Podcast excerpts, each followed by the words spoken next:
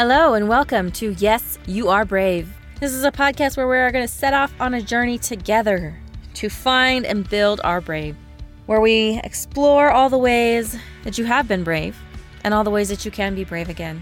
Because even though we may have forgotten or we may have fallen out of practice, we're all brave. And I'm on a mission to prove it and help you believe that yes, you are brave.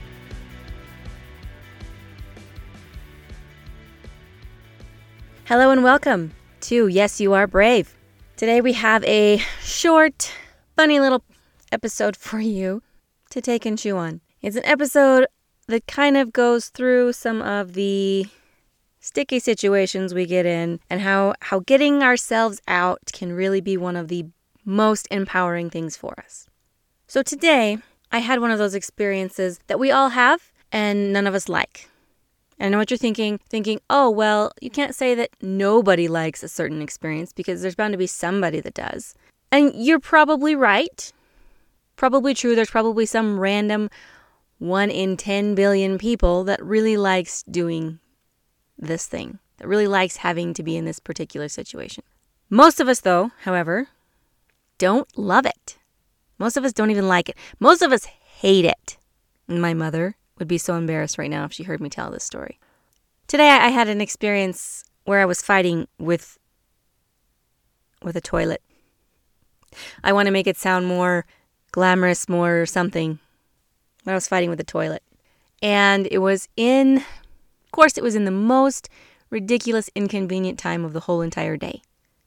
The one time I had something that I needed to be doing and decided to fight with me. And you know how it goes. Things don't go down or whatever, and then you think, oh, well, just flush again. And it starts to come up, and you're like, oh, there's this panic. That was today. So today I was fighting with this toilet, and I will spare you all of the details because you've all got imaginations, and I imagine most of you have fought with a toilet or two in your day.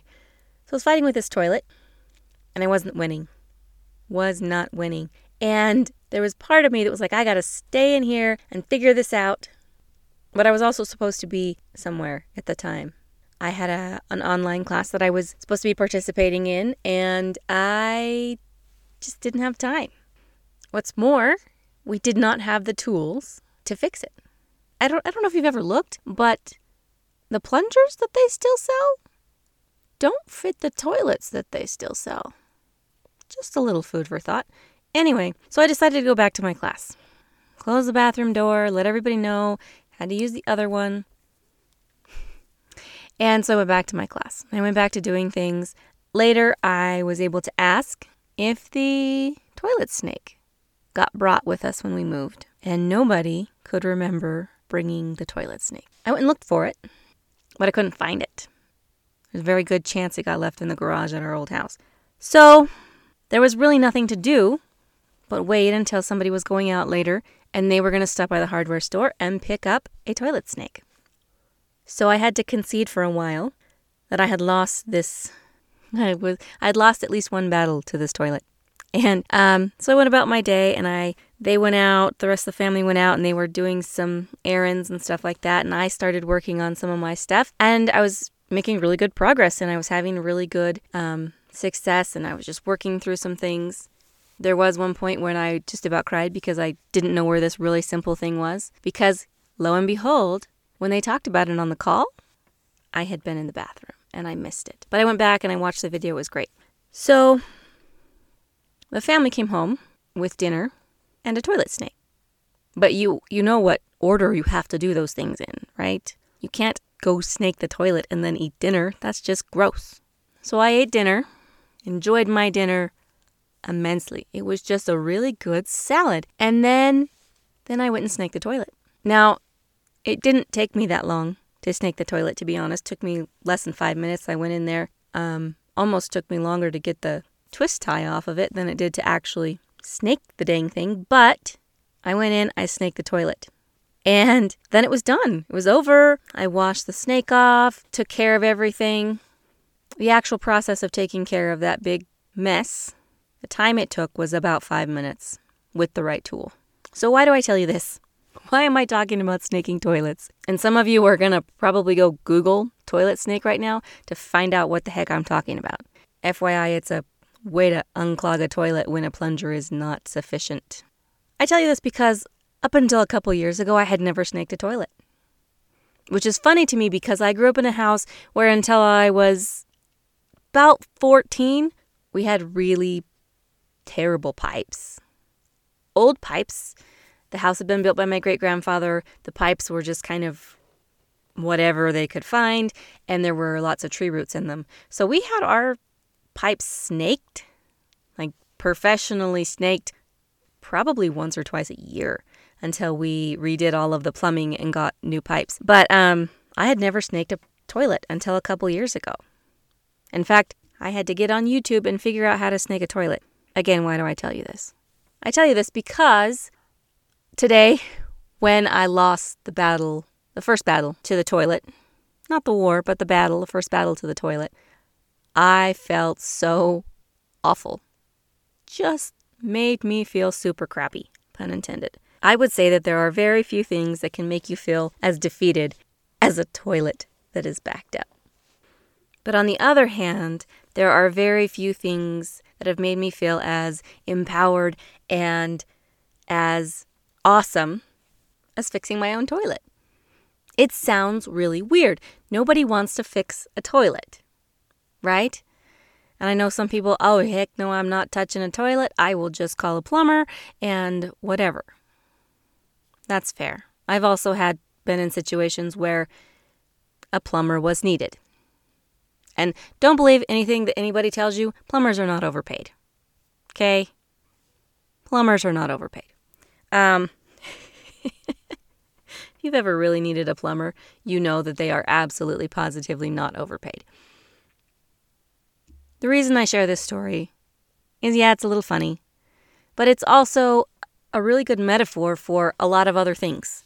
It's a really good way to look at those little awful things in our life, those things that we are maybe putting off, those things that make us feel super defeated, right? There are things that they're not some big complicated thing. They're usually pretty dang simple. They're pretty simple in the fact that once they're dealt with, they take 5-10 minutes to do. When you have the right tool, they are not a whole lot of work at all. And yes, it's probably going to be unpleasant to actually do it. Nobody is going to pretend that snaking a toilet isn't unpleasant. But there is a sense of accomplishment in handling your own crap. Literally and figuratively. There is a sense of accomplishment, a sense of being powerful when you can take care of those things on your own. When you can do those things that make you self-sufficient, that make you confident in you. I'm going to be honest, if I would have known how much better I would feel about snaking my own dang toilet, I would have started doing it a long time ago. But I didn't want to bother with it. And I'm not necessarily saying that you should snake your own toilet. What I am saying, though, is to take some time to do some of those things that you don't want to do. Stop putting it off. Stop hiding from whatever it is you need to do and just do the dang thing. Chances are it doesn't take nearly as much time as you think it does. And I know that when you're looking at something that you have to do, it can feel really big. It can look huge. Take a few steps closer, get the right tool, that mountain. Maybe it doesn't become a molehill, but it's going to become a much, much, much, much smaller little tiny hill. So my challenge to you is the next time you have some small problem that you can handle alone, but you don't usually, do it yourself. Even if it's you just do it once to prove to yourself that you can do it. So the next time you need to change light bulbs, or you need to put together a piece of furniture, or you need to make that cake, or you need to snake a toilet, whatever it is, you are much more capable than you think you are. Much more capable than you think you are. I promise. And here's the other thing. If you don't know what you're doing, guess what? There's this wonderful thing called YouTube. You can search for just about anything. You can find somebody showing you exactly how to do what you need to do. Now, I'm not saying go do major home repairs. around the house if you don't have the know-how. But those little tiny things, try them. See what happens. You'll realize that, hey, I can do this thing that I never did before. What does that mean for me? I did this thing that I've never done before. And then you can take a minute and say, hey, it was brave to do this thing that I've never done before. And if I did that one little thing over here that I've never done before, what else can I do that I've never done before? There are going to be some amazing experiences provided for you to try new things, to step out of your comfort zone, and to realize that you are capable if you can be brave enough to snake your own toilet. I hope you have a fantastic day trying something that you have never done before. You can do it. Thanks for listening, and if you enjoyed what you've heard today, please leave a review down below and share this with anyone that you feel like could use a little more brave in their life. And if you'd like to follow more of my journey to be brave, you can follow me on social media and link down below. Have a fantastic day, and don't forget to be brave.